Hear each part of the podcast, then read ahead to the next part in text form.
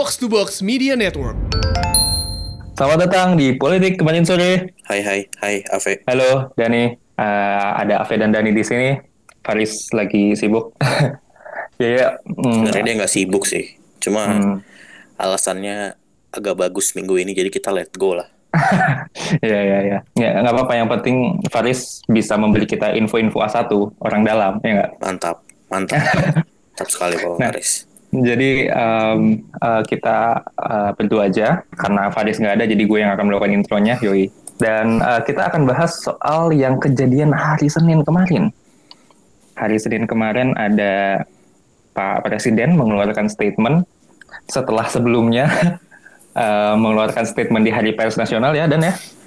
Soal pemerintah uh, oh, di belakang wartawan, uh, uh, minta dikritik dan segala macamnya Uh, dan kita udah bahas juga di episode sebelumnya. Lalu kemudian nyambung ke episode ini, katanya uh, pemerintah berkomitmen untuk bukan pemerintah mungkin ya, kayak uh, Pak Jokowi sebagai presiden mengeluarkan statement bahwa undang-undang ITE itu memang sudah harus direvisi gitu. Jadi uh, dari mulai hari dari mulai hari Senin sampai hari Jumat sekarang ketika kita up upload ini sudah banyak banget tuh yang kejadian. Nah, kita akan bahas itu dulu. Sudah banyak meme-meme yang beredar. kita akan bahas itu dulu, lalu kita akan bahas lebih dalam soal undang-undang ITE ini. Dan lalu kemudian kita akan coba uh, ngelihat big picture-nya gimana di dunia-dunia lain, di dunia-dunia lain, di negara-negara lain. Soal freedom of speech di digital area ini, digital era ini ya Ya. Kita langsung masuk intro. Kan masih ada intro nggak sih? Capek gue ngeditnya. Oh. Gak usah. ya udah udah. Lanjut. Jadi hari Senin tanggal berapa? Berarti tanggal 15. Hari Senin tanggal 15 itu uh, Pak Presiden mengeluarkan statement seperti itu yang tadi seperti yang tadi gue bilang dan dan di dan mulai itu uh, uh, jokesnya kan kalau presiden mengeluarkan statement expect expect di di opposite gitu kan ya, ya. Expect expect yang sebaliknya. Dan mulai tuh uh, beberapa hari kemudian um, yang paling awal itu dari Pak Mahfud MD Pak Mahfud Pak Mahfud MD bilang uh, ya kita kembalikan lagi ke DPR kita karena itu adalah um, undang-undang adalah produknya DPR ya kita kembalikan iya. lagi ke DPR gitu. Lalu kemudian um, ada Pak Kapolri. Jadi Pak Kapolri ini bilang um, ya memang polisi ini ada di posisi yang serba salah gitu katanya.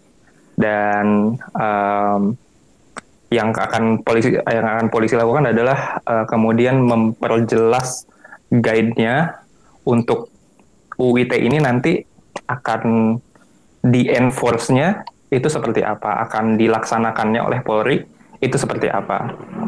Uh, harus misalkan kemarin ada ada statement bahwa yang menggunakan UU ITE itu, yang menggugat itu harus um, korban langsung.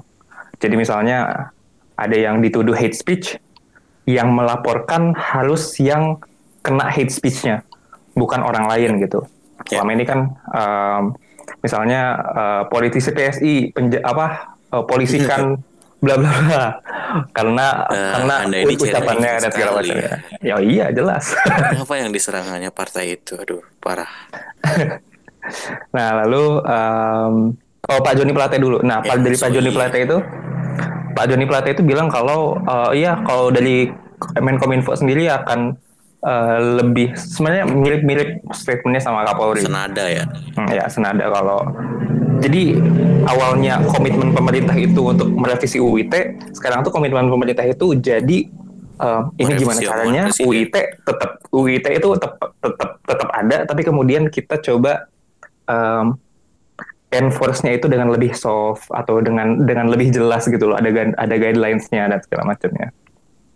Yang sama sekali berbeda dengan merevisi UIT gitu loh. Ya kan?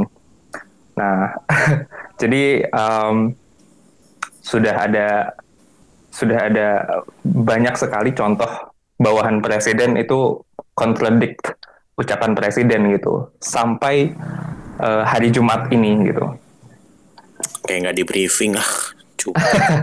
nah uh, ada dari Tempo itu dari Tempo itu melihatnya ini sebagai um, ada dua kemungkinan antara antara ini memang antara ini memang miskomunikasi atau justru memang briefingnya kayak gini dan atau justru kayak ya udah Pak Pak Pak Jokowi bilang Pak Jokowi bilang yang um, ngasih harapan Pak Jokowi bilang yang idealnya terus kemudian uh, yang bawahan-bawahan ini bawahan-bawahannya ini yang ber, ber, berpolitik gitu loh yang kemudian bersilat lidah untuk kemudian oh enggak kok maksud Pak Presiden tuh nggak begini gitu. Yeah.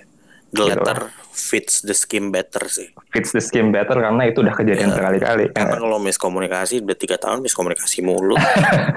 yeah. Kapan selarasnya? Ya. Rasanya ya, tapi minggu. Tapi ini tuh kita udah ngebahas UIT ini udah lama banget ya mungkin sudah bertahun-tahun. Jadi sebenarnya UIT itu kenapa sih Dan? uh, ini ini ada ada dua tanggapan sih. Ada pihak yang senang banget sama UU ITE, bukan yang menyalahgunakan ya, yang senang mm -hmm. banget. Karena sebenarnya secara undang-undang cukup fundamental ya. Mm -hmm. uh, yang diatur di sini itu salah satunya ada tanda tangan elektronik yang punya kekuatan hukum. Mm -hmm. Terus dia juga ngatur kalau nggak salah tuh alat bukti elektronik yang sebelumnya mhm. nggak mm -hmm. sah itu diatur jadi alat bukti yang sah sama seperti alat bukti lainnya. Mm -hmm. Terus juga ada pengaturan hak itu di sini hak kekayaan intelektual. Terus mm -hmm. juga ada uh, pengaturan cybercrime dan lain-lain. Uh, cuma memang ada beberapa pasal yang agak membingungkan dan malah jadi fokus utama nih belakangan. Itu hmm. pasal 27, 28, 29. Uh, sebenarnya ini tuh merupakan perpanjangan atau jungto dari 310 KUHP tentang pencemaran nama baik kan. Mm-hmm. Jadi pasal 27, 28, 29. Oh, gua gua detailin aja secara quick recap ya. Mm-hmm. 27 itu ayat 1 mengatur tentang uh, konten yang memiliki muatan melanggar kesusilaan. Mm-hmm. Dua, ayat 2-nya ngatur uh, tentang perjudian, konten yang mm-hmm. memuat perjudian. Ayat 3-nya yang memuat penghinaan, pencemaran nama baik, ini yang paling sering digunain hmm Ayat empatnya itu pemerasan dan pengancaman. Mm-hmm. Nah, uh, yang sering digunain buzzer itu 28. 28 mm-hmm. ayat 1 itu tentang hoax, ayat 2 itu tentang uh, permusuhan individu, kebencian. Mm-hmm. Terus ayat 29 eh pasal 29-nya itu tentang uh, pemenjaraan yang menyebarluaskan juga. Jadi mm-hmm yang menyebarluaskan bukan cuma yang memproduce kontennya tapi yang menyebarluasin juga kena itu di pasal 29. Hmm, jadi ini yang di, biasa dipakai buat penyebar penyebar bokep ya. ya, bisa jadi. Uh, masalahnya itu sebenarnya ada di tiga pasal detail ini walaupun hmm. sempat direvisi di 2016. Hmm. Karena awalnya 2008 hmm. si pasal kan sebenarnya di 310 KUHP itu cuma ada penahanan 6 bulan ya kalau nggak salah ya apa 9 hmm. bulan gitu gue lupa sanksi hmm. terhadap si tiga pasal ini karena kan dasarnya pencemaran nama baik gitu. Uh, cuma okay. yang diatur di sini itu dari 2008 justru sanksi maksimalnya enam tahun. Hmm. Jadi ujungnya kalau sudah selama enam tahun sanksi maksimalnya berarti udah bisa langsung dilakukan penahanan kan, Fe? Hmm. Nah akhirnya itu direvisi di 2016 sanksi maksimalnya jadi empat tahun penahanan. Maksudnya mungkin beberapa ngerasa itu langkah yang baik tapi kayaknya enggak karena secara khusus gue ngutip dari Paku ITE ini Paku ITE ini kayak hmm. apa ya organisasi-organisasi korban UIT hmm. gitu hmm. Lucu kan ada korban-korban bikin oh, bikin, ya. bikin paguyuban ya iya aduh sorry sorry sorry maaf maaf, maaf. emang Uh, karena kalau menurut mereka tuh hanya ada tiga pihak yang bisa menggunakan undang-undang ini selama ini. Hmm. Uh, pihak yang pertama itu penguasa, yang kedua hmm. itu pemilik modal, yang hmm. ketiga itu aparat. Hmm. Kenapa? Karena uh, biaya yang dibutuhkan buat lanjut ke pengadilan hmm. tuh banyak banget pak, gede banget biayanya. Hmm. Karena untuk lanjut ke penyidikan itu harus hmm. ada tiga saksi ahli. Yang pertama ahli pidana, yang kedua ahli bahasa, yang ketiga ahli dari kominfo. Jadi kan nggak semuanya bisa afford ini kan hmm. jadi uh, dilihat dari korbannya juga korban utamanya itu karyawan wartawan mahasiswa sudahlah hmm. biayanya besar korban yang ditujukannya juga karyawan wartawan mahasiswa miskin miskin semua ini kan iya. Iya, iya. ya cuma jadi kayak senjata satu arah gitu ini pak bukan bukan lagi aturan iya. Jatuh. which is which is a shame ya karena undang-undang ITE itu kan informasi dan transaksi elektronik kan. Iya, iya. Dan kan itu tuh- poinnya yang di atas tadi gue sebutin kan sebenarnya. Tapi Uh-uh. entah kenapa yang di bawah-bawah itu malah jadi fokus utama belakangan gitu. Hmm, iya iya iya. iya. Pada tahun 2008 itu kita sangat-sangat butuh undang-undang itu ya nggak sih? Sudah kemudian udah mulai banyak e-commerce dan segala macamnya terus yang kemudian kayak ini dijadikan kesempatan bagi penguasa untuk mencoba ngiduk orang-orang yang orang-orang yang mencoba mengkritik gitu. Iya, serem sih, Fe. Maksudnya omongan Pak Kapolri tadi juga ya ah, ngapain direvisi Pak kalau yang selama ini ngegunain cuma tiga pihak itu gitu. Hmm, Mereka Iya. mah udah pasti apa sih kalau kalau di sa- saringan mereka udah pasti lewat saringan. Jadi percuma mau ngatur lebih detail menyaringnya juga. kita tarik lagi ke sekarang ya dengan um, let's say kalau let's say secara politik mendukung revisi UU ITE itu sangat-sangat populer misalnya. Ya. Menurut lo, menurut lo akan ada arus, akan ada gelombang untuk kemudian um, UU ITE itu akan benar-benar direvisi nggak? Eh, maksudnya untuk get rid of this semua kebodohan ini cuma salah satunya revisi satu-satunya revisi gitu karena Mhm, mhm. eh, kalau presiden ngomong nggak mau terus nantang JR udah nggak bisa JR udah berapa kali JR ditolak gitu kan Mhm, ya. terkait ini jadi ya satu-satunya jalan yang bisa diupayakan sebenarnya revisi kita Hmm. udah kelewatan momentum 2019 harusnya maksa buat ini tapi enggak kan? Mhm. Iya, jadi iya, ya itu sih Fe, maksudnya mau satu-satunya jalan ya ke sana harus minimal dipindahin ke perdata deh. Hmm, itu udah udah udah udah udah lebih bagus. Karena kalau dipindahin ke perdata satu eh, yang dibilang Polri tadi bisa yang terlibat yang harus ngelaporin. Dua biayanya biaya sendiri bukan biaya negara gitu. Iya, iya. benar benar benar. Dan em, berarti memang memang harus political will ya. Kalau udah soal JR itu udah nggak bisa ya, memang harus ada dari kita tekanan secara politik untuk untuk kemudian merevisi itu. Yang apakah kemudian itu cukup tekanan politik kita sampai 2024 ini?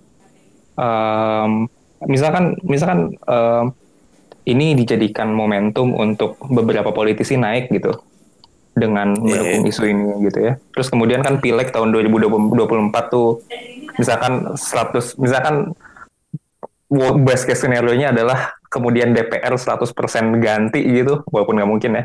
Tapi DPR 100% ganti personil terus kemudian ada ada political will untuk merevisi UU ITE itu kira-kira bakalan bisa kejadian ya?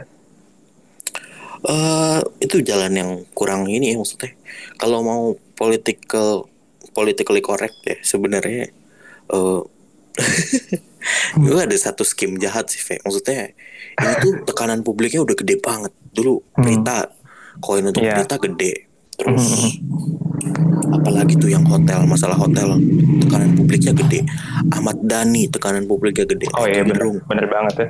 sampai terakhir Abu Janda ya kan nah Mhm. Nah ini ini Abu Janda ini bisa jadi kayak turning point kalau evil scheme-nya gitu ya, evil Mhm. scheme-nya. Jadi ya kalau Abu Janda aja bisa memancing presiden ngomong eh, kita harus revisi UU ITE, mungkin harusnya besok Muldoko yang ditutup pakai UTE biar direvisi langsung. Hmm, ya ya. Kayaknya satu-satunya cara itu deh. Harus Hmm. kalau pionnya aja dia ngerela ngebuang itu harus ah, kalau dicatur mungkin gajah atau kudanya yang harus dikenain. Tapi ya kalau mau being politically correct, kita mau tentang UU ini ya nggak sebaiknya kita gunain dong. Tapi Iya. ya bingung juga.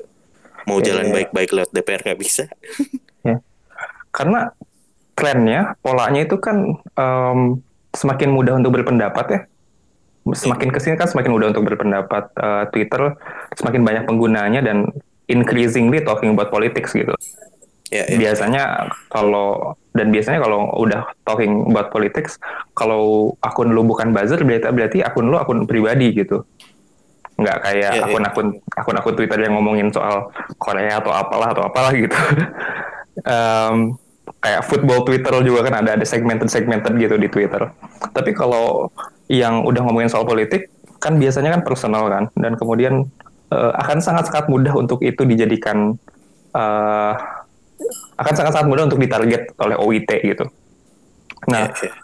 kalau kita lihat tren yang seperti ini dan sebenarnya ini bukan cuma di, di Indonesia doang. Oh, sorry Ve, sebelum ke sana. Gimana?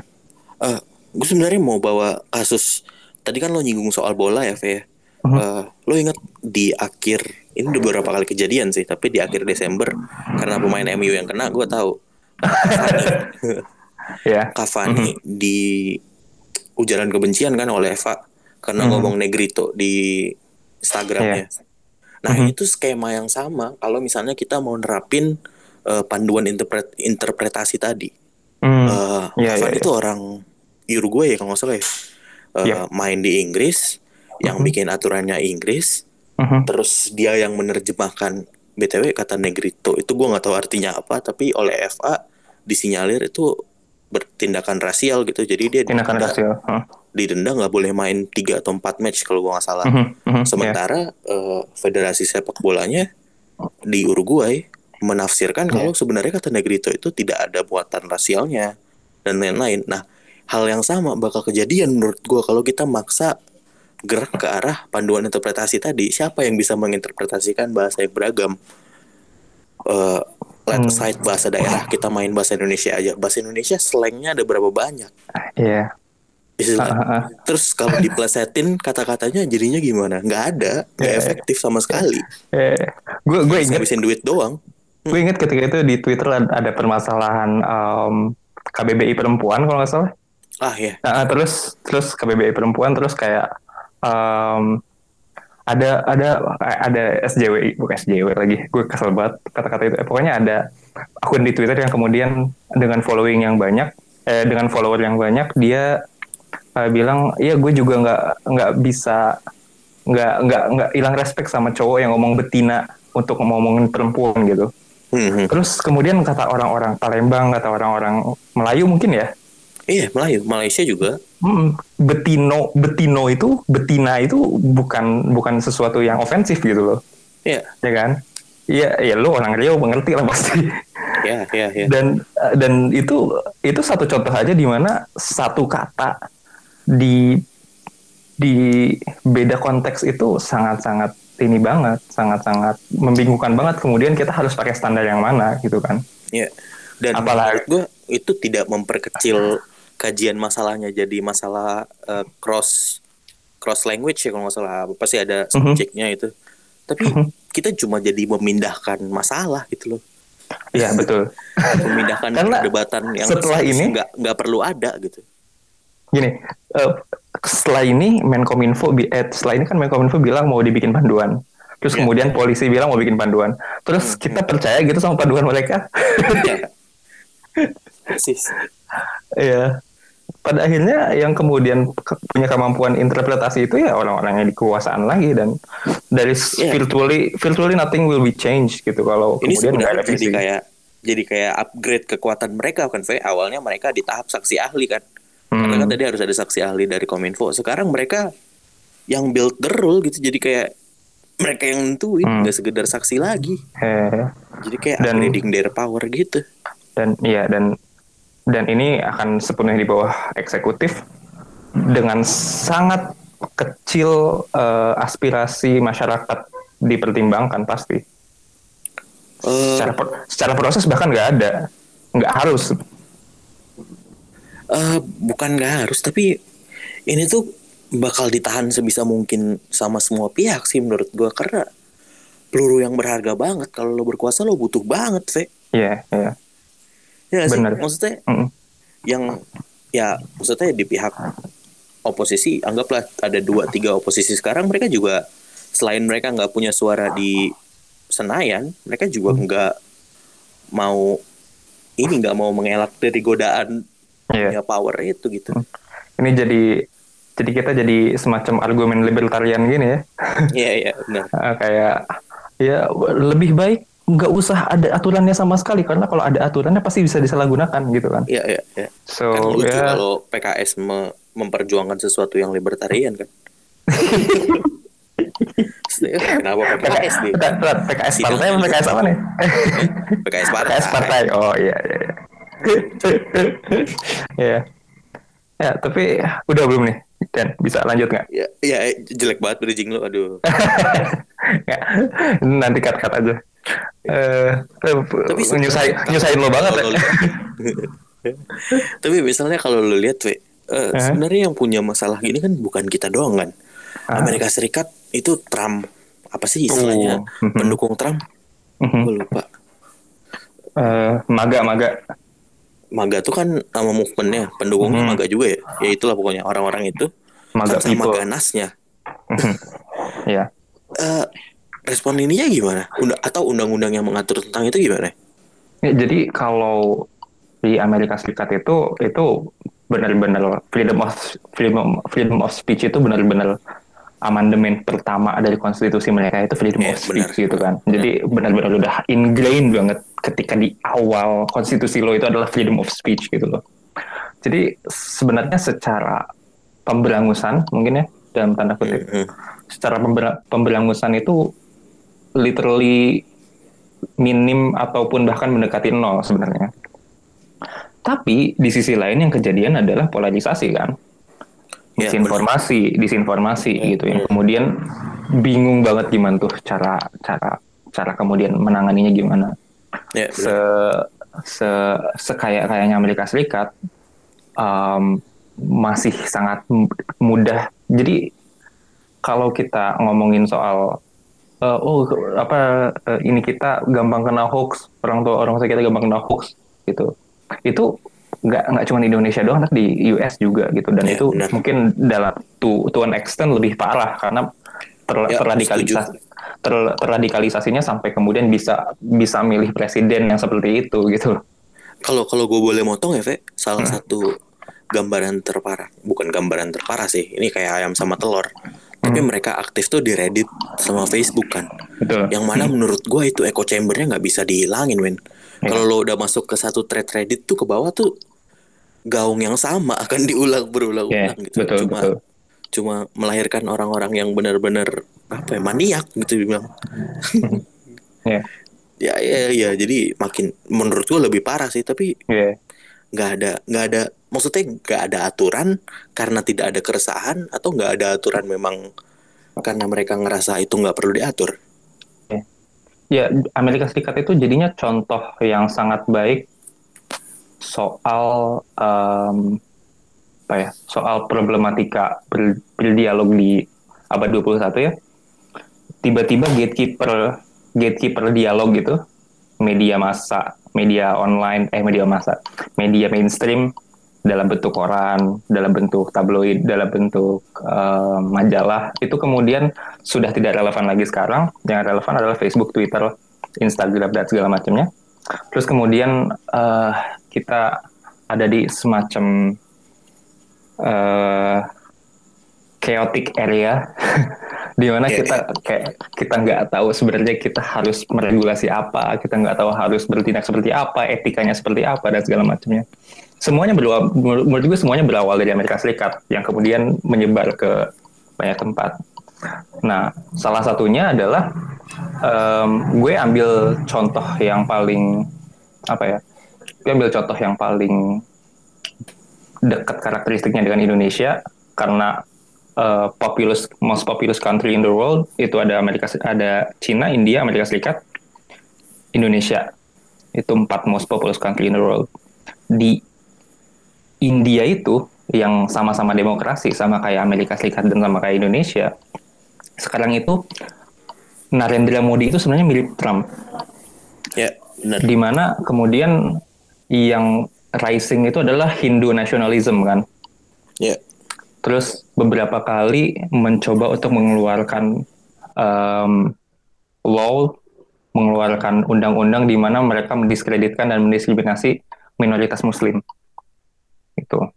Nah, jadi kalau di di India itu sebenarnya dalam eh, tahap yang lebih ekstrim lagi. Walaupun semuanya berasal dari Amerika Serikat, tapi di India em, pemerintahnya semacam punya mandat untuk lebih otoritarian gitu. Uh, India itu kayak Amerika tapi berlaku nih si Pam Swakarsa. Iya benar benar benar. Benar benar Pam Swakarsa. Ya jadi di India mungkin um, polarisasi bukan polarisasi. Di India mungkin um, right wing nationalismnya lebih efektif daripada Indonesia ataupun Amerika Serikat gitu. Dan itu uh, jadinya ber berpengaruh sangat terhadap freedom of speech minoritas dan freedom of speech. Um, masyarakat-masyarakat lainnya gitu. Itu di India. Kalau kita ambil contoh ekstrim yang, otoriter, ya yang kalau, teratur. Kalau kita ambil contoh ekstrim otoritarian kan ada Cina ya, yang kemudian sangat-sangat banyak juga uh, penduduknya. Cina ya selalu otoritarian dan to an extent mereka nggak boleh ada Facebook, nggak boleh ada Twitter, nggak boleh ada ada segala macamnya, nggak boleh ada sosial media masuk gitu kan, mm-hmm. yang kemudian bisa, yang kemudian bisa mungkin membuat warganya speak freely, yang um, secara kultur masyarakat Cina itu mungkin sudah entah mungkin sudah menerima sudah menerima ya ya memang kita nggak bisa ngapa-ngapain lah gitu. Jadi cukup cukup sedikit pemberontakan yang terjadi tapi kemudian pemberontakan yang terjadi itu sangat terdengar kayak di Hong Kong, kayak di Xinjiang, kayak di beberapa tempat di wilayah Tibet gitu. Itu sangat-sangat sangat-sangat um, keras sampai dilabelinya separatisme kan. Bukan cuma kritik, tapi separatis gitu. Kalau uh, gitu eh, berarti undang-undangnya udah jelas lah ya. Oh iya. Penjara ya. uh, penjara. Gue uh, sempat ada ini kan, sempat ada kabar bahwa uh, apa CEO-nya Alibaba itu siapa? Oh, Jack Ma. Ah, Jack Ma. Yang Jack Ma kemudian menghilang itu. Gue sebenarnya enggak. Rupanya enggak. ikut Indonesia mengajar. kocak bener, kocak bener, Jack ya, itu itu pada akhirnya um, memang memang bukan karena pemerintah Cina apa gimana sih? Iya, dia ikut sejenis Indonesia mengajar iya. gitu. Hmm. Yang punya dia. RRC mengajar ya. Iya mungkin. ya. Tapi, tapi tapi seremnya Cina itu kalau nggak salah itu ya. Uh. Jadi undang-undangnya itu berlaku buat lo yang tidak di mainland China. Kalau oh, iya. ke China mm-hmm. transit atau apa gitu lo bisa langsung ditangkap kan katanya. Ya. ya. Bahkan meskipun lo bukan warga uh, China dan sekutu-sekutunya eh sekutu anak-anaknya ya. Bahkan bagi negara apa bagi warga negara China nih, misalkan warga negara Hong Kong ketika ketika mereka ada di tempat lain di luar negeri misalnya. Kayak misalkan aktivis Hong Kong lagi ada di US atau aktivis Hong Kong lagi ada di um, UK misalnya. Itu tetap berlaku dan dan um, gue nggak ngerti gimana caranya tapi otoritas intelijen Cina itu tetap bisa nangkep lo ketika lo lagi ada di negara lain. Oh, kekuatan ininya polisinya enggak dong? Iya, secara secara Oh, berarti film-film mafia Hong Kong tuh bener ya? Secara internasional. Ngutus. secara international law mungkin ya nggak bisa gitu loh. Itu bukan yeah, iya. otoritas dan bukan ini dia, tapi tapi uh, hukumnya hukumnya yang dibuat di Cina itu seperti itu.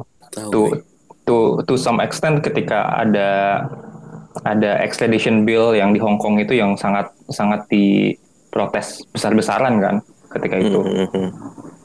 Ya, jadi um, Cina ya sangat-sangat sangat-sangat opresif dan kita nggak nggak kaget kalau Cina Cina opresif gitu loh dari sejak tahu. Kalau maksudnya kalau orang uh, ya kalau struktur negaranya gitu opresif ya wajar.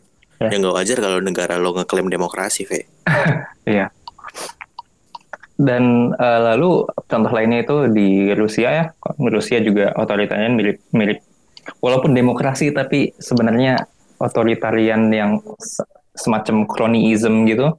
Putin itu di prop up sama oligarki di sekitarnya. Uh, ada satu kasus di mana um, musuh bebuyutannya Putin itu di musuh bebuyutan Putin itu namanya Alexei Navalny dan dia itu um, youtuber, cuy. dia itu youtuber Iya. Gimana ceritanya presiden asli. musuhan sama youtuber? Iya asli. karena um, si Alexei Navalny ini straight up trolling trolling Putin aja kayak dia benar-benar bikin konten di YouTube yang bikin kayak semacam trolling tapi benar-benar serius gitu loh kayak benar-benar menjelaskan gimana Putin itu korup oligarki sekitarnya korup juga dan segala macam segala macam segala Oh macam Benar-benar- kayak kayak late night hostnya Amerika yes ke Trump dulu ya. Mhm, mhm. Wah, Yes. serem. Nah. Terus akibatnya ke si mas youtuber ini apa? si Alexei Navalny ini diracun Mati dong. diracun diracun di pesawat seperti almarhum Munir tapi bukan Hmm, oleh arsenik familiar. tapi bukan oleh arsenik tapi oleh tapi pakai racun khusus KGB Oh, benar-benar racun yang dibikinnya itu sama mata-mata Rusia doang gitu loh. Jadi udah ketahuan ini dalangnya siapa. Jadi terus tapi kemudian si Alexei Navalny ini selamat. Karena dia em, kemudian dilarikan ke rumah sakit terdekat terus kemudian sama dokternya itu dipaksa em, peraw- apa dipaksa pengobatan eh, untuk poisoning. Padahal hasil labnya itu bilang kalau itu bukan poisoning tapi kayak dokternya itu kayak ini insting gue ini poisoning nih. Terus kemudian em, dia dikasih tindakan tindakan awal untuk poisoning gitu. Terus kemudian setelah agak-agak better dia dibawa ke Jerman. Nah kemudian eh, it the story unfolds ketika dia di Jerman. Bahwa ternyata racunnya itu ketahuannya itu ketika di Jerman. Bahwa ternyata racunnya itu racun em, racun yang sangat-sangat mematikan yang bikin dia paralyzed dan kemudian bikin dia em, hampir mati gitu loh. ini tahun terus- berapa pak? Ini 2020. Alexei Navalny ini emang balls of steel banget. dia kemudian eh, setelah setelah tahu dia diincar, dia balik lagi ke Rusia dan Hmm. di di di di bandaranya di bandaranya banget dia langsung ditahan. Dan em, kalau nggak salah sekarang sudah ditahan selama beberapa bulan. Ininya itu em, charge-nya itu adalah em, hal yang sepele yang dia lakukan beberapa tahun lalu lah. Dan itu dikasih tahanannya itu Oh. beberapa beberapa tahun juga. kriminalisasi jatuhnya ya. Heeh. Iya, iya, iya. Nah, nah itu itu Rusia seperti itu satu contoh aja. Nah, tapi eh tadi lo bilang eh, sebelumnya lo bilang soal di Jerman, Jerman tuh gimana ya? Eh, eh, Jerman tuh sebenarnya rada gue nggak ngerti kenapa bisa kayak gini ya. Hmm. Tapi di sana juga ada UU anti ujaran kebencian gitu. Hmm, Hmm, jadi gue sebenarnya nggak pernah denger ini dari teman-teman yang di sana atau di sosmed juga nggak pernah denger. Ternyata banyak petinggi itu yang jad, yang yang kena hoax gitu, Vi. Yang dijadiin materi hoax gitu lah. Oh, Jadi oke. itu ada undang-undangnya mengatur ini publishernya itu kalau lo ngepost hoax ini di Facebook atau di Twitter yang bertanggung jawab buat ngapus itu si hoax eh si Facebook atau Twitternya Hmm, Eh, regulasinya kayak gitu Eh, jelas nih tertulis di sini ada apps-nya ada Twitter, Facebook, Instagram, Snapchat, Google, YouTube oh wow, Eh, oke. Kalau jadi kalau mau bikin hoax sekarang peluangnya ada di LinkedIn sama WhatsApp. Clubhouse. Karena Clubhouse belum ada nih di undang-undang. Juga nih bikin undang-undang. Iya, iya, iya, iya. iya. Eh, nah jadi Reddit, itu Reddit nggak ada di situ. Reddit nggak ada. Kayaknya Hmm. gue nggak tahu populer atau nggak di sana ya. Tapi eh, ya itu jadi kewajiban itu adanya di platform. Dan platform harus ngapus dalam waktu 24 jam. Hmm, kalau gagal platformnya didenda Hmm. eh, sekitar 800 miliar rupiah Hmm. jadi ini kayak hmm, gue nggak tahu ujungnya mungkin platformnya narik diri dan jadi ilegal gitu ya ujungnya kalau kayak gini tapi sejauh Hmm. ini peraturan tersebut masih menuai kontroversi jadi belum belum ujungnya belum belum jelas juga nih karena baru 2018 tuh aturannya Januari Oh, oke. jadi tapi sebenarnya mereka juga ada sistem ininya gitu lapornya gitu jadi eh, Facebooknya nggak harus ngedetect sendiri Hmm. jadi ada gue ngebayanginnya lucu banget jadi ada orang Jerman kerja jadi PNS ngirim ngirimin link ke bang Iya, yang iya. ini nih bang langgar bang Jerman, Jerman. Ya, tapi menarik karena Jerman itu punya mungkin punya sistem pemerintahan dan sistem pengadilan itu yang sangat-sangat merepres right wing idea atau right wing nationalism ya karena masa lalu mereka dengan Nazi. Ya. ya Jadi um, mungkin ini semacam updated version hukumnya Jerman yang yang punya kecenderungan seperti itu gitu loh.